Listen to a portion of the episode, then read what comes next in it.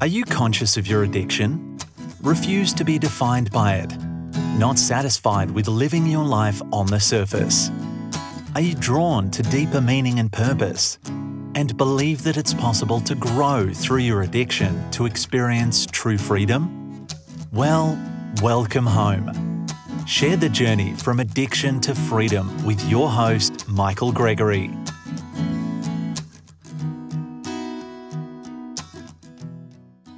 Well, welcome everyone to another episode of Addiction to Freedom. And today my guest is Patricia Love. She is someone who really kind of walks her talk. We've just had a really interesting conversation, and I think you're really going to enjoy unpacking, particularly not just really for women, even though she focuses on women's empowerment and transformation.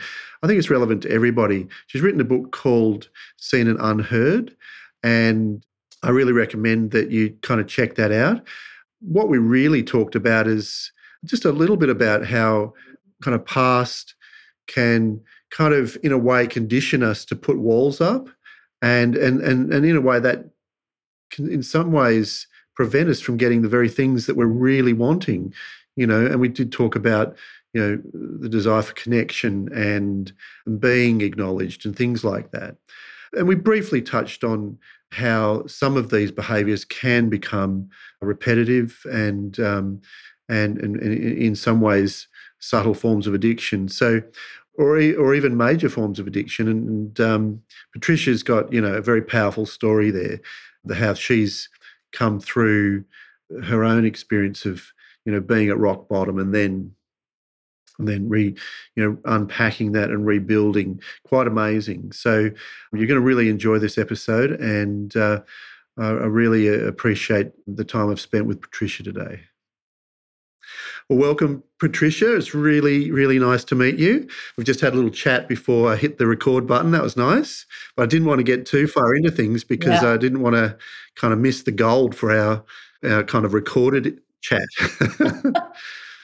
I know, because it's really easy just to kind of like start chatting and like, oh, I forgot to record that. That's right. Sometimes really, it's just because it's so relaxed and off camera, you know, a lot of good stuff is there.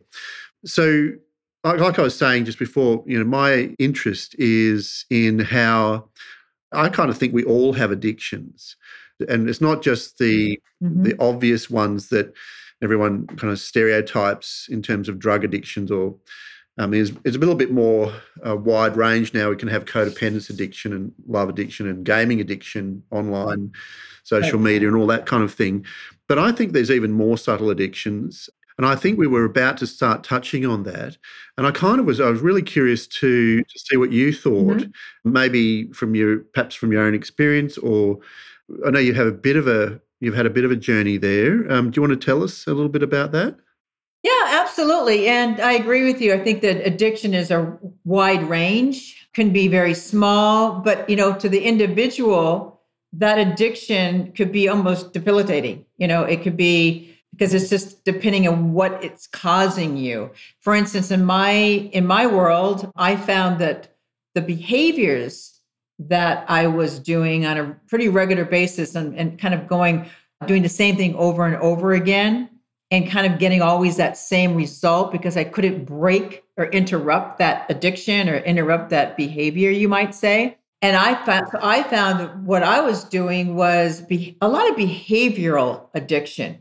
And a lot of that was learned or not learned in some ways when I was growing up and I was younger, because I didn't have the people to encourage me, to inspire me, to teach me about finances, to teach me about relationships, to teach me about drugs, to teach me about anything, because I just kind of grew up with a very unemotional father and a mother that was an alcoholic. So I came into an addiction from somebody else. And so her job, that I like to say, was, I just need to get rid of Patricia right now because so I can drink. So her goal was to like, go take the car, go play with your friends, go do anything, just get out of my way. Okay, so this your mum was... So there was never any abuse. Yeah. Your mum was asking you to go and do something so that she could get plastered. Exactly. And it was always so interesting because when you're growing up, you don't get that, right? You don't really understand that. You think it's normal. But kids, we're like sponges. And so we learn what we live at that time. So what I was taught, which ended up putting me into more behavioral addiction, I like to say, is a father that did not know how to hug me, love me. And to give a good example, and I like to say this, is that he would write his birthday cards to me, or a Christmas card, happy birthday, Mr. Jack M. Love. Not dad, not anything. So it was so for me, it was having that plus the mother that just didn't know how to love. And so she was just coping with the father. So they had their own stories. But at the time when you're growing up, you don't know and understand that. You just think, what's going on? I guess this is normal. Until you see other people's lives and other people's families, and they're different than yours, and you're like, you almost cock your head in a way, and it's like, wow, that's interesting. Oh, I guess this is just the way it is, And so you learn to do that, but unfortunately, because of those behaviors you learn, when you get into your teen years, right, you start kind of rebelling and you start kind of doing things you probably shouldn't because you didn't get that attention. So you're looking and craving for attention. So that became an addiction, is finding that love, finding that, somebody to care about me. And I mentioned earlier is like in my 20s, fortunately, I was raped twice and within a couple years, and it threw me also in a tizzy. So I was looking for love in all the wrong places because I was just searching for, why can't somebody love me? Or maybe I can buy love because my father bought me presents. So that was the way he showed love. So then I turned into trying to buy love in relationships, which, that didn't work. So I had a continual cycle of addiction of bad behaviors, negative behaviors, finding all the wrong men, jumping into drugs, jumping into drinking, because that would also make me more, open, you might say. It always has a tendency, we believe, to make me feel better, but it doesn't make you feel better usually the next morning. But there was just a lot going on, you might say, at that time. So I would say that, yeah, having alcoholic mom and everything else, it was just a crazy, crazy time. Yeah, that's, I was listening to you there and I was right there with you. And then when you mentioned that you were raped twice and then kept on talking, yeah. I was struggling still to stay with you because that kind of like hit me like a bomb, And I can't get, maybe you. Obviously, you're past that, but how does it happen? Yeah, here's the thing. Do we ever really get past it? Yeah. I would have to say yes. Do you learn to live with it, and you learn as you grow older that it's not you? But I also see that because I talk with women that have been raped too or had abuse, of some sort, and they too you move forward, but you don't forget. Mm. And, because it's like anything, there's a complete violation when that happens. And actually one of the rapes was by a stranger because I had a flat tire and he supposedly was going to help me. And the second one was actually ended up being a boyfriend who threw me in a hospital after the fact. So it's, two different situations, two different reasons. You do have to learn to forgive that. But it also, because I blamed myself, of course. But as you move through, I was really good at compartmentalizing, which is what a lot of people are, whether they're in an addiction or whether, going through different things, because they put a mask on to get through the day. Yeah. And I think that also, you're not careful, that becomes a slight addiction too, because you're becoming somebody that you're not. And addiction, what it does is it makes you somebody that you're not. Depending on what kind of addiction you are. Obviously there's drugs and different things, but yeah. So there's a lot of negative behaviors, addictions that a lot of different people have. And I think some people kind of get caught up in like, well, I'm not an alcoholic. I just social drink. But they also have negative behaviors that are creating a very negative response in life and in their own happiness. So, because addiction really is just addicted to something that it's not really making you happy, but you just get addicted, whether it's sex, whether it's, drinking, smoking, because you're distracting. You want to distract. And that's where I think that behaviors are an addiction too, because they're just trying to distract you until you learn and understand that you can interrupt them. Just like a regular smoking addiction, you can stop, but it's just whether or not you're ready. And you have to be ready, because I can't tell you to stop drinking or stop smoking. You have to make that decision for yourself. In my case, it took a lot of years, but I had to get to the point where I got to the point where everything kind of hit the head at one time, rather than sometimes we get hit with little here and a little there, and you kind of move through things. I got hit with a lot of stuff at one time, whereas I was wearing that mask, you might say, and I was really good at making money, but I was really good at spending it. So there was also a slight other addiction of just, making spending, right? And I almost was out of control. What was the mask? You mentioned before that there's a couple of things you mentioned. One was, I think you mentioned, you were looking for something that you didn't have. Let's say, your mum was telling you to go away and she wasn't available because she was getting drunk, and your father didn't, seem to be distant emotionally as well. And I'm curious, I'm wondering whether one of the things you were looking for, I think you mentioned it, that you wanted to, you're trying to buy love or get that connection, I suppose. Yeah, I was looking for love. Looking for love. And I have to call it looking for love in all the wrong places, because people then, they don't understand the difference between love and sex a lot of times. And so when you're trying to get somebody to love you, then you become and do things maybe you wouldn't normally do because you want the attention. And I learned that because my dad would buy me things, because he had, whether he had money or not, that's how he showed his love. So that in turn, I learned that. Like, oh, okay, so he bought me that. Maybe if I buy something for somebody else, that they will love me, because, but I didn't really completely understand all that till later in life, because there are times when you're like, you criticize your parents, like if they weren't drunk or if they would have done this, you play that victim mentality until you come to a point where like, I can't do this anymore. And my point came at 57, which a lot of people will say, oh my God, that's how do you even change that? But I the real estate business in the States really fell out. My husband had left. I've already been married, 3 times or in many relationships, my husband had left me for a younger woman. I was 40 pounds overweight. I was drinking way too much. In fact, this particular day, I was drunk on martinis.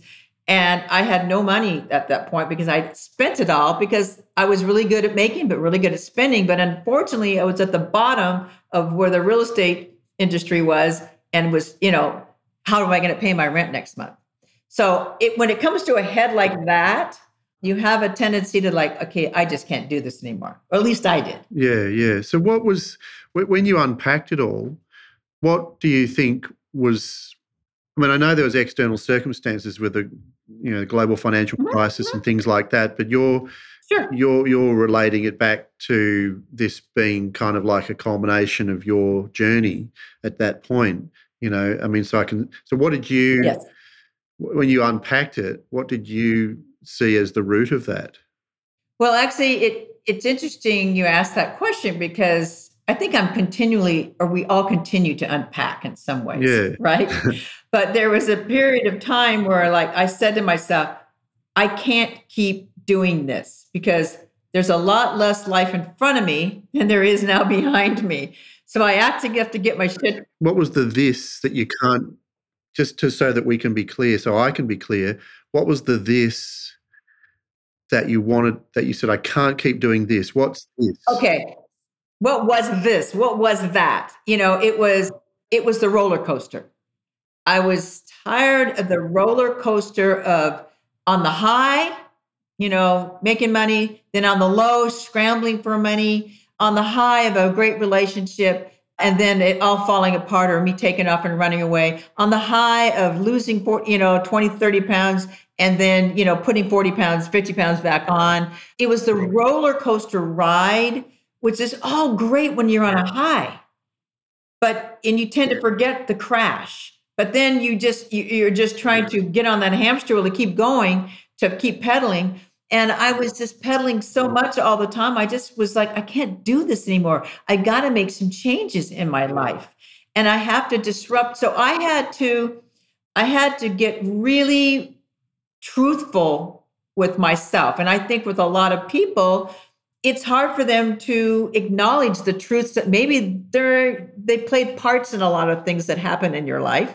that there was a lot of negativity, or I have negativity, and maybe I was judgmental, and maybe I was too quick to react. I had to acknowledge that I wasn't perfect, that I was flawed, and that's not easy for people to admit. It's like an alcoholic saying, my mother, she quit drinking, and she quit drinking at 55, which would have made me about 20 something and 29. But she had to have a come to reality to change her life. None of the family could help her. You have to, because they start sneaking and do things. So it was the same thing. I had to decide and make the decision, do I want to change, and am I willing to change? And what I came up with is I have to change because I never want to be on the floor like this again, in my condominium, drunk, broke, overweight, no relationship, nobody around to help me, and, money just out the door. I never wanted to go back there again. And that to me was my why. And I actually ended up writing that why down so that I could read it periodically. So I would, if I, how you sometimes get complacent a little bit and things you can fall back until you create habits, until you can fall back into it, like smoking or alcoholism or anything like that. If you're not careful, you get kind of used to like, oh, I can take a drink. Oh, I can take a puff. I can do this. To me, no, I could not go back. And I didn't want to slip back into that negative behavior because it was easy to do because it's comfortable, right? It's comfortable. Totally. It's the familiar. And when I notice your book is called Seen and Unheard, and I was wondering if there's a connection there between, the root of, your cyclic kind of boom and bust behavior. Was it something to do with being unheard? Absolutely. And I think that a lot of people are seen, and especially women, they're seen and not listened to and are unheard. And it started with me when I was a child at 3 years of age, believe it or not. And I remember it pretty clearly that I was walking down the street with my sister and my mother, and a woman stopped my mom and looked at me, and she was a black lady. She looked at me and says, "You have such a beautiful little girl." And I looked at this lady and said, "Yes, but did you notice my eyelashes? And why are you so black?"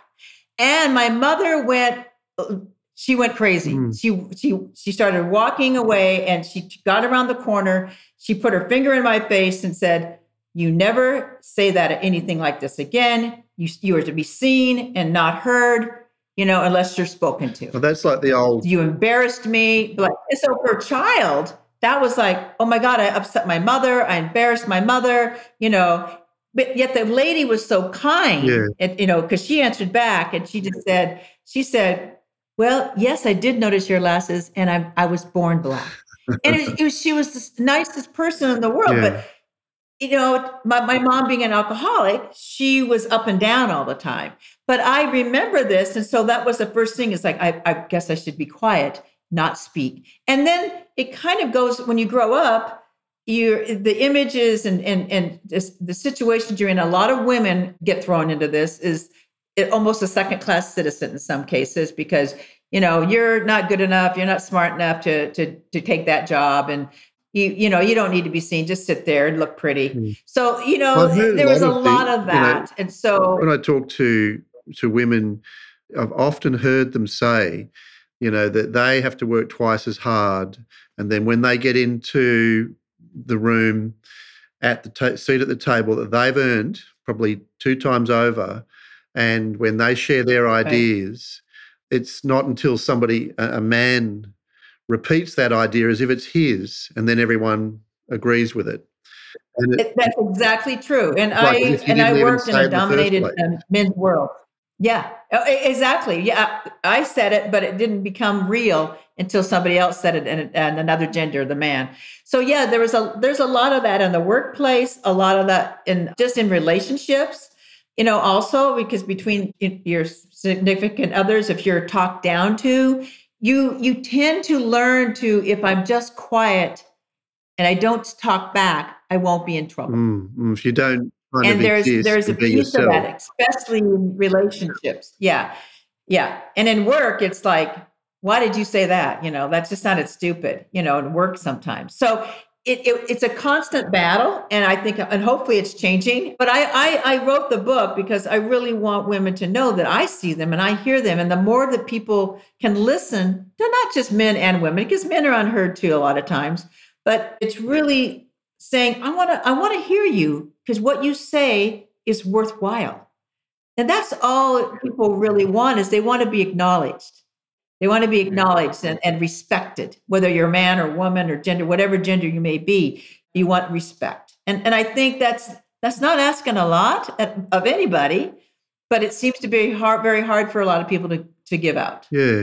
And just to follow on from that, I totally agree with you, and to follow on from that is, on a deeper level, we're looking, I think, for connection. Somehow being understood and seen, in your terms, is a kind of the feeling of connection, isn't it? Yeah, it's a feeling of connection, because actually as people, we were born to be kind of brought up in a village in a lot of ways, where everybody cared for each other and took care of one another, right? Because we need community. It's like if you isolate somebody for a long period of time, right, as an individual, they can go insane. They can go crazy because they don't have that connection. So we're always striving for that connection and learning how to even connect with ourselves. But if you can learn to be comfortable with you and connect with yourself, you can get through a lot more things than not having, to worry about the connectivity of everybody else. And let me explain that. For instance, like during COVID, there was a disconnect from so many people, right? And so there was a mental health issues because people didn't like being alone. They didn't want to be alone. And a lot of it is because they never learned to be alone and to love who they were and be okay with this while they move through this craziness, pandemic. So the people that kind of went in and learned to love themselves a little bit more and find out who they are and that they're good people and they deserve, those people were able to maneuver through this pandemic much easier than other people. Yeah. There's a whole lot of things coming to mind as you speak, in terms of just connecting up from some of the things that you said earlier about your history and upbringing and things that, we're looking for this connection. And I was just thinking that even though everyone, I suppose, really loved that, to have that kind of connection, it's also kind of this inherent self-interest that kind of gets in the way of connecting with others, because we're so, like you said before, you kind of put on a mask in order to cope. And we're kind of in this conundrum where we've got to wear the mask in order to feel safe, but we desperately don't want to really wear that mask because we want to connect. How do you deal with it? I think women... Well, and the hard part of it, all of it, is it comes down to trust. Trust? Yeah, it comes down to trust. Yeah, but the thing is that we don't put the mask on intentionally. I mean, maybe we do sometimes, but a lot of the time, the reactions that we have in relationships are often subconscious, and we have to become aware of those in order to grow. So a lot of the mask is actually just an automatic, fight or flight self-protective mechanism. It's not an easy thing to just take it off like a set of clothing. No, and we're constantly trying to get that connection in other ways that are safe but still at a distance, you know. So we're kind of, you know, shooting ourselves in the foot all the time. It's hard, and it's because it's vulnerable, and people don't like to be vulnerable. When I use the word trust, it's trusting in yourself that it's going to be okay, but that's really hard if you're wearing these masks because you're trying to be safe and keep yourself safe, which is, you know, something that's instinctive in us is to keep ourselves safe, right? Yeah. And so it's a real fight in so many ways, and to be able to say, wait a minute, I'm going to be not only vulnerable to others and take a chance, but also be vulnerable with myself. And say that I'm flawed, or I'm not, you know, that maybe I need to make some changes and start slowly making them. And then it's going in and everybody says, you know, loving yourself, but it really is just going in and finding out who you are and what you want to be. So with that, because I totally agree with you there, what do you mean by that of going in and finding out who you are? How is that for you? For me, it came down to I just want to feel peaceful every single day. Uh-huh. And everybody's going to be slightly different. But for me, knowing I did the best I could do, because, you know, it's always a path. It's always new. You're learning every single day. And you can't expect to turn around and be like, everything's fine. You know, it's all good now. It's a constant journey because you have constant triggers. There's triggers from other people. There's triggers from your past. There's triggers from, you know, like somebody, if I see something that's maybe about a rape, that triggers something like, you know, it makes me think about it, you know, not maybe too debilitating or anything, but just brings it back up. And so I have to then reassure myself, you're taking the right direction. You're keeping yourself safe. You're learning to trust. And I think the main thing is people need to understand is it's all baby steps. It's all very simple, one step at a time, and give yourself some grace because we all have struggles. I mean, life is a beautiful struggle to me, and it's just the way it's always going to be. And it's a matter of how you decide that you are going to handle these different things. And, you know, for me, I did not want to ever be financially in a financing situation where I didn't have any money. So I had to decide that I needed to learn about money because I never learned about it. I didn't understand it. So, so a lot of this is just educating yourself that, oh, I can do that. So if I just pay this off and keep paying that off, because I was like $140,000 in debt too, which I had to pay off. And I just, you know, took one step at a time to do this. And when you see little baby steps that go forward and you decide I'm going to celebrate every baby step, then those baby steps get bigger and bigger because your confidence now is growing because you're feeling that you are able to do things and move forward. But it's always a journey. It's always something, and everybody's slightly different. Yeah, yeah. So what I'm kind of getting there is that your method was to identify the things that were really that you never wanted to happen again, and then make a plan around those and do baby steps towards that.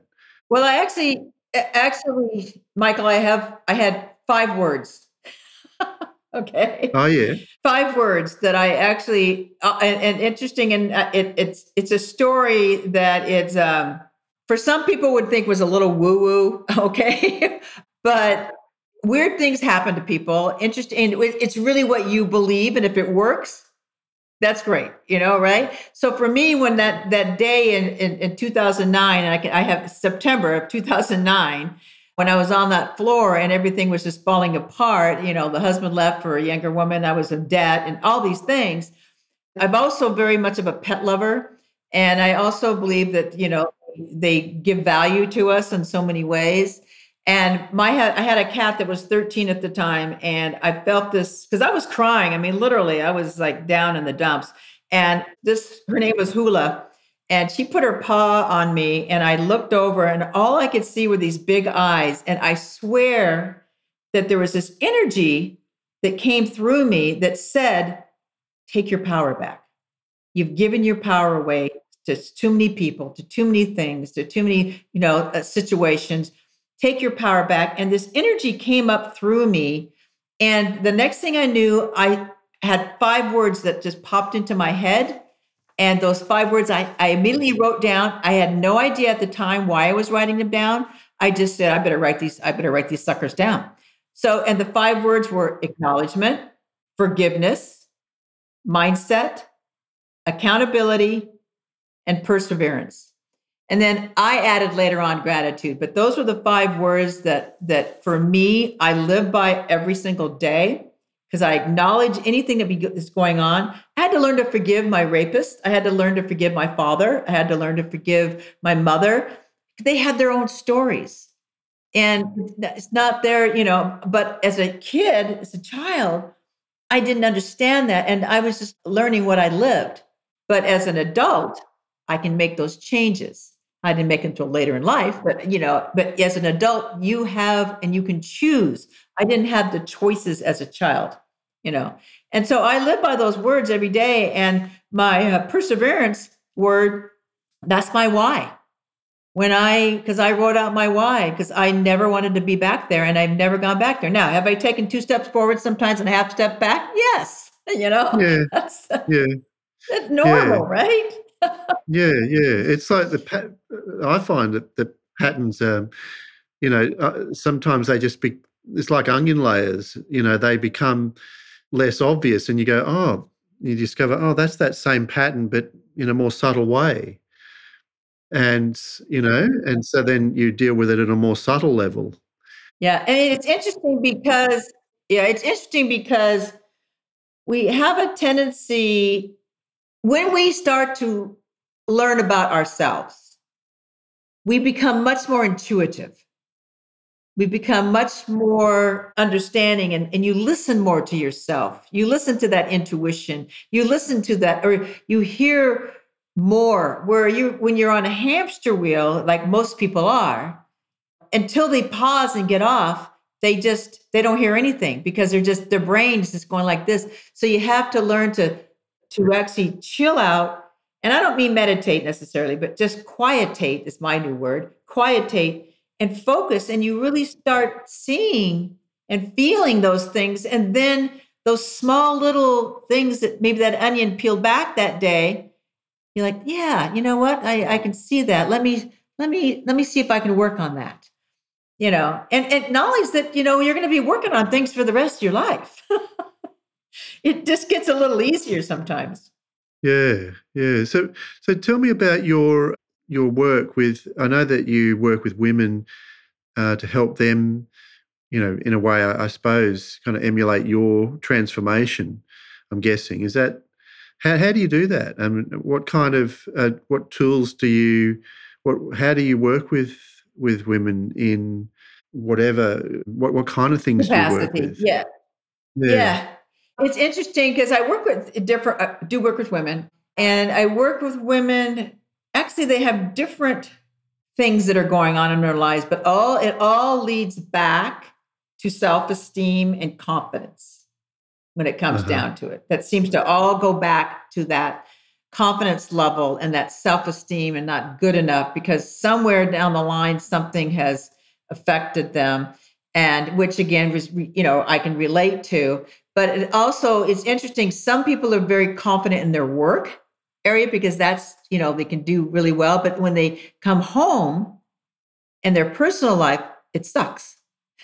Okay. Yeah. So they're really good at work and they're maybe good at making money in some cases, but they're really bad in their personal lives and maybe have been divorced. And so it's not a balance. And so a lot of women are looking for a balance, but they're looking for confidence and self-esteem because I believe that confidence creates freedom because the more confident, and I don't mean boastful and conceited or arrogant. I mean, just being assertive and just being comfortable in your own skin to say no, and to create boundaries.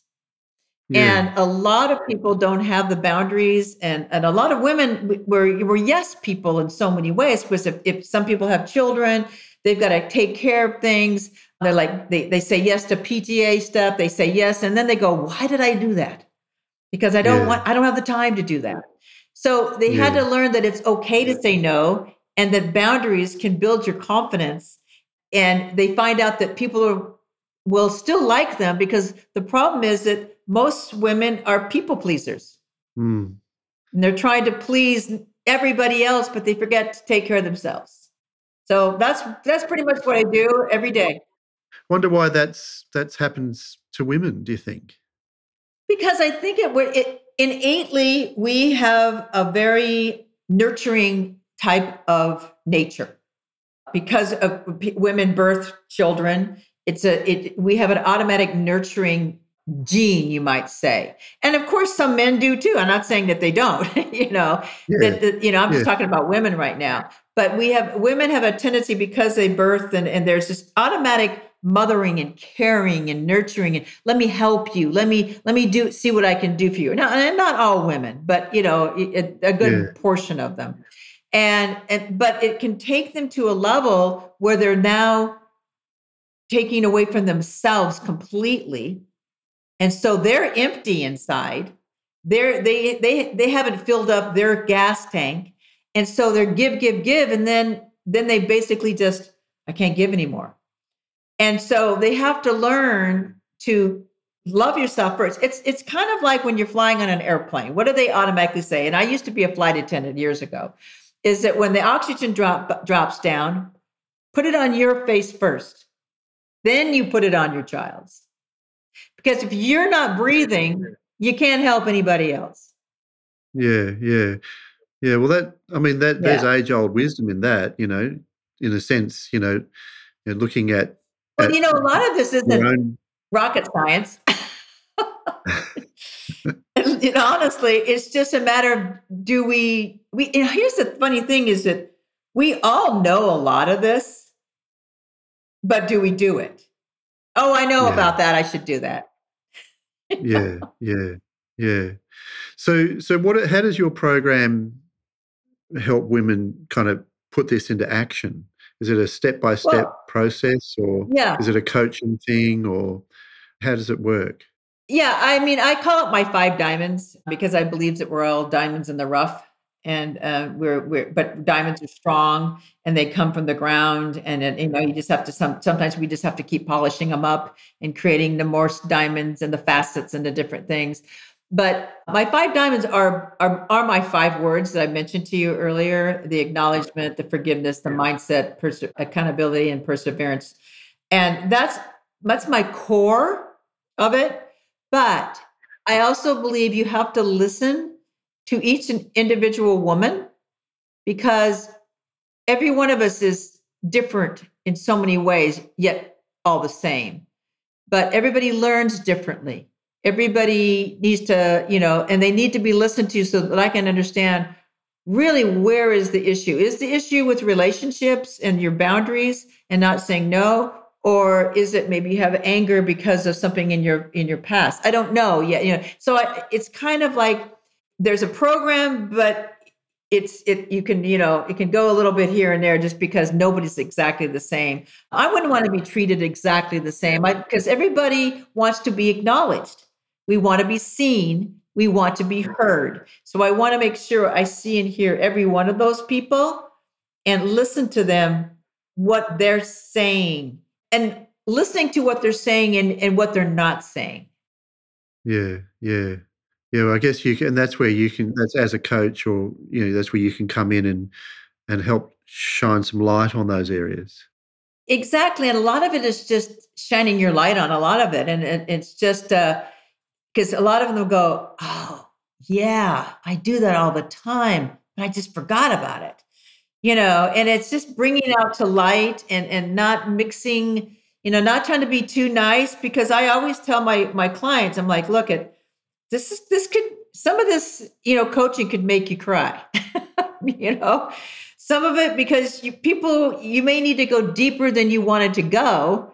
But you need to go there in order to come out and have those bricks come off of your shoulders, because we're holding up in so much stuff sometimes that when you can actually talk about it and get it out, it's like that's almost the relief right there. And then it just becomes habit, of understanding and being aware of it and what triggers you. Because that's the main thing is like, what's triggering you? And people don't really think about that much, when they get angry, like, well, now I know what's triggering me and I can watch for it.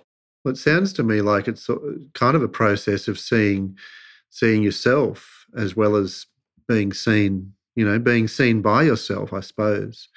So that it totally is all being seen within. It's seeing who you are and then who you want to be, and what kind of addiction do you have? Are you addicted to saying yes all the time? Are you, you do not have any boundaries?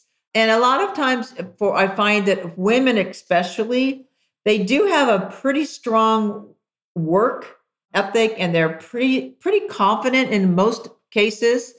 But a lot of it comes from the personal part of their life, which seems to be a lot of shambles, at least a lot of the people that I work with.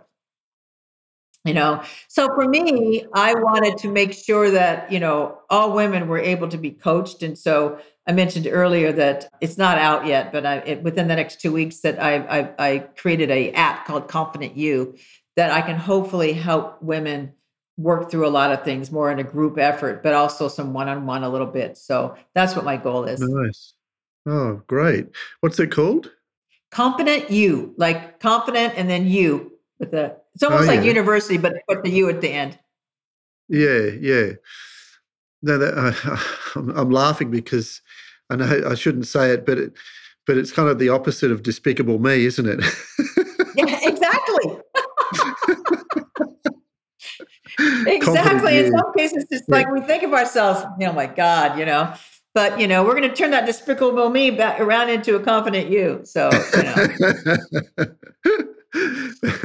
But can I ask, we've touched on it along the way, that we're all kind of working on various addictions and things. And I'm kind of curious, do you have anything that you feel that you're working on at the moment?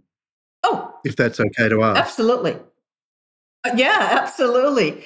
I think that's important. And I am still working on that confidence a bit, because there's still, when you have years and years of people kind of telling you you're not good enough, even though I can react to it better and get out of it quicker, I still have these like, oh my God, am I good enough to do this? Am I smart enough? And then, but as soon as I hear those things come out of my head or out of my mouth, I immediately stop it. Like, no, you're really smart. You realize how far you've come. And so you really have to have a conversation with yourself sometimes, because that little voice can really mess you up if you're not careful. So I try to kind of cut it at its legs quickly, but it's still there. And I think everybody would be lying if they didn't say that they didn't feel that way sometimes. Oh, yeah. Like we were saying before, there's onion layers of various, levels of subtlety of the same pattern. That's right. That voice that you're talking about is essentially thoughts, isn't it? But it's more than it's just thoughts or triggers. It's triggers, things that trigger you. And it's also believing the thoughts, isn't it? It's like, anyone can have the same thoughts. That's why affirmations are so important. Yeah. Because I've been thinking about, in fact, I was only thinking about this, I think this morning or yesterday, just about belief, because a while ago I kind of realised that belief is a set of thoughts. Our belief is a set of thoughts, but it's not, it's more, so that's one component of it. The other component is what makes that set of thoughts a belief versus just a set of thoughts. Why is one a belief and one not, Because a belief is also something that, if I believe it, then it's personal to me.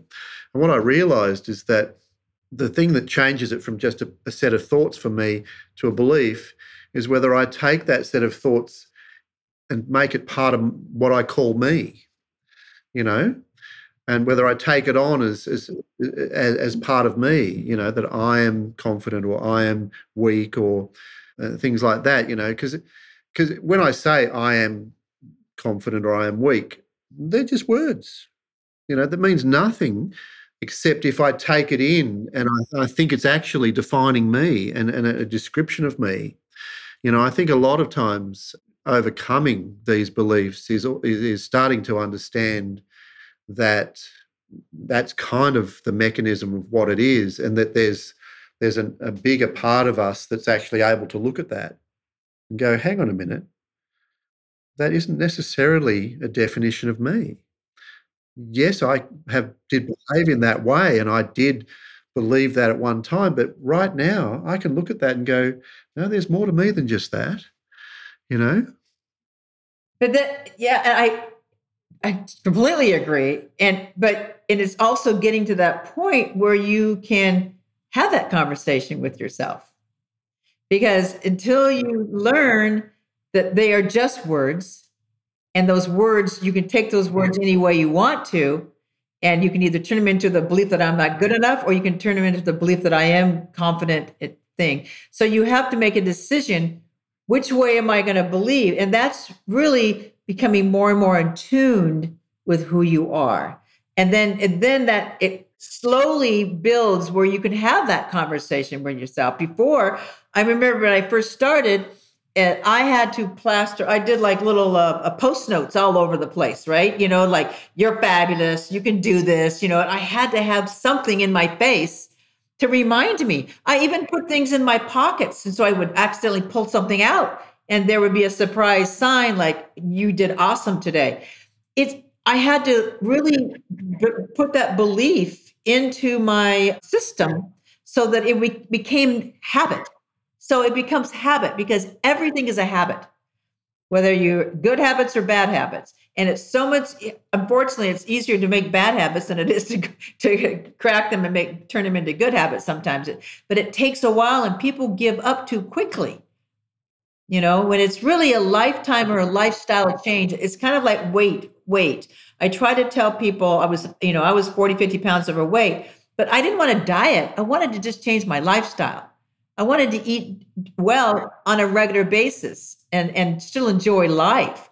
Same thing with learning to be in tune with yourself, is creating those good habits. And you fall back here and there because you're human. And I think people need to give themselves grace. You know, they need to say, hey, well, I didn't do such a great job today, but hey, I did good. You know, tomorrow I'll do better. You know, it's a matter of how you speak to yourself, because if you talk to people a lot and listen to people, and I found that listening to others, people too, and excuse me for interrupting you, was that I learned so much from what they were saying and how I didn't want to be. Yeah. Oh, absolutely. Yeah. And it is, yeah, there's a lot in that, you know, just to be able to listen. And, you know, often the times that we don't listen are often the times when our own kind of stuff is coming up, preventing us from listening. You know, the times that are probably the most important time to listen. You know, exactly. And but you're learning. I learned to like, oh, wait a minute, I'm making this about myself now. No, let me make it about the person that's in front of me. Let me listen to them. Refocus, because I can catch myself unfocusing, but I also can bring myself back. But that's a learned habit. It's a learned thing, whereas, you know, which that's why when I say it becomes easier and easier, because it becomes a habit and it becomes very natural as we keep growing. And then you have this appetite of wanting to learn more and more and understanding more about you and listening to your intuition more and understanding and listening to other people. And it becomes exciting, actually, because you're really becoming a new you, but you're being a better person, I think, in the long run to help others also. Yeah, I totally agree. I see that with my clients as well with the Stop Smoking program. Once they stop smoking, they realize that, hang on a minute, I never thought that I could ever do this. I thought this was impossible. but now I actually have done what I thought was impossible. And the next thing they think is, well, I wonder what else I can do that I think is impossible. I wonder how else I can change. You know, what? And they start looking around at the next thing in their life to change and realizing that if you get the right skills and the right support, you can change in positive ways. And you can, you know, you're not hopeless. You know, things can improve, and it's really empowering. And I think that, you know, in other words, you start to get this sense that what you think you are is perhaps not all that you are. And I love that. Well, yeah, because we're limitless. Yeah. We're limitless. Yes. You know, and our brain, of course, is limitless because we don't even use like a small portion of it anyway. So can you imagine if we actually utilized what we had, what we could do? And that's why I keep saying to myself, it's like the more I learn and the more I grow, the more I read, the more I educate myself. When I say that, because I didn't go to college, I dropped out. So I didn't have a formal education, but I also, that doesn't stop you from learning, you know, because when you educate yourself and grow, it expands your world. Oh, totally. If you can expand your world, you know that you can do things are unlimited, and it's just a matter of you're the one putting the limits on yourself. Totally. And nobody else. Yeah. And I always tell my clients, I said, I can help you if you're willing to be helped or supported. Yeah. You know, I can do whatever, but you have to be willing to try new things. Yeah. You might say. Take a little step. Yeah, that's right.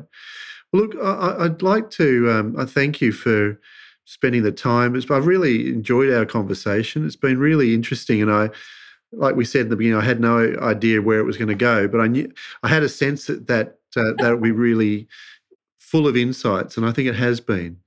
So thanks so much, Patricia. I learn every time I talk to people. I learn from you. I learned lots of stuff from you today, so that was good. That was awesome. Oh, wow. Well, that's good. Same for me. So, all right. Well, thanks so much. And I just will say your book. Do you want to hold your book up there just into the camera so everyone can see? Oh, sure. I have it right here. Right behind me here. It just happened to be. Hopefully it's not backwards.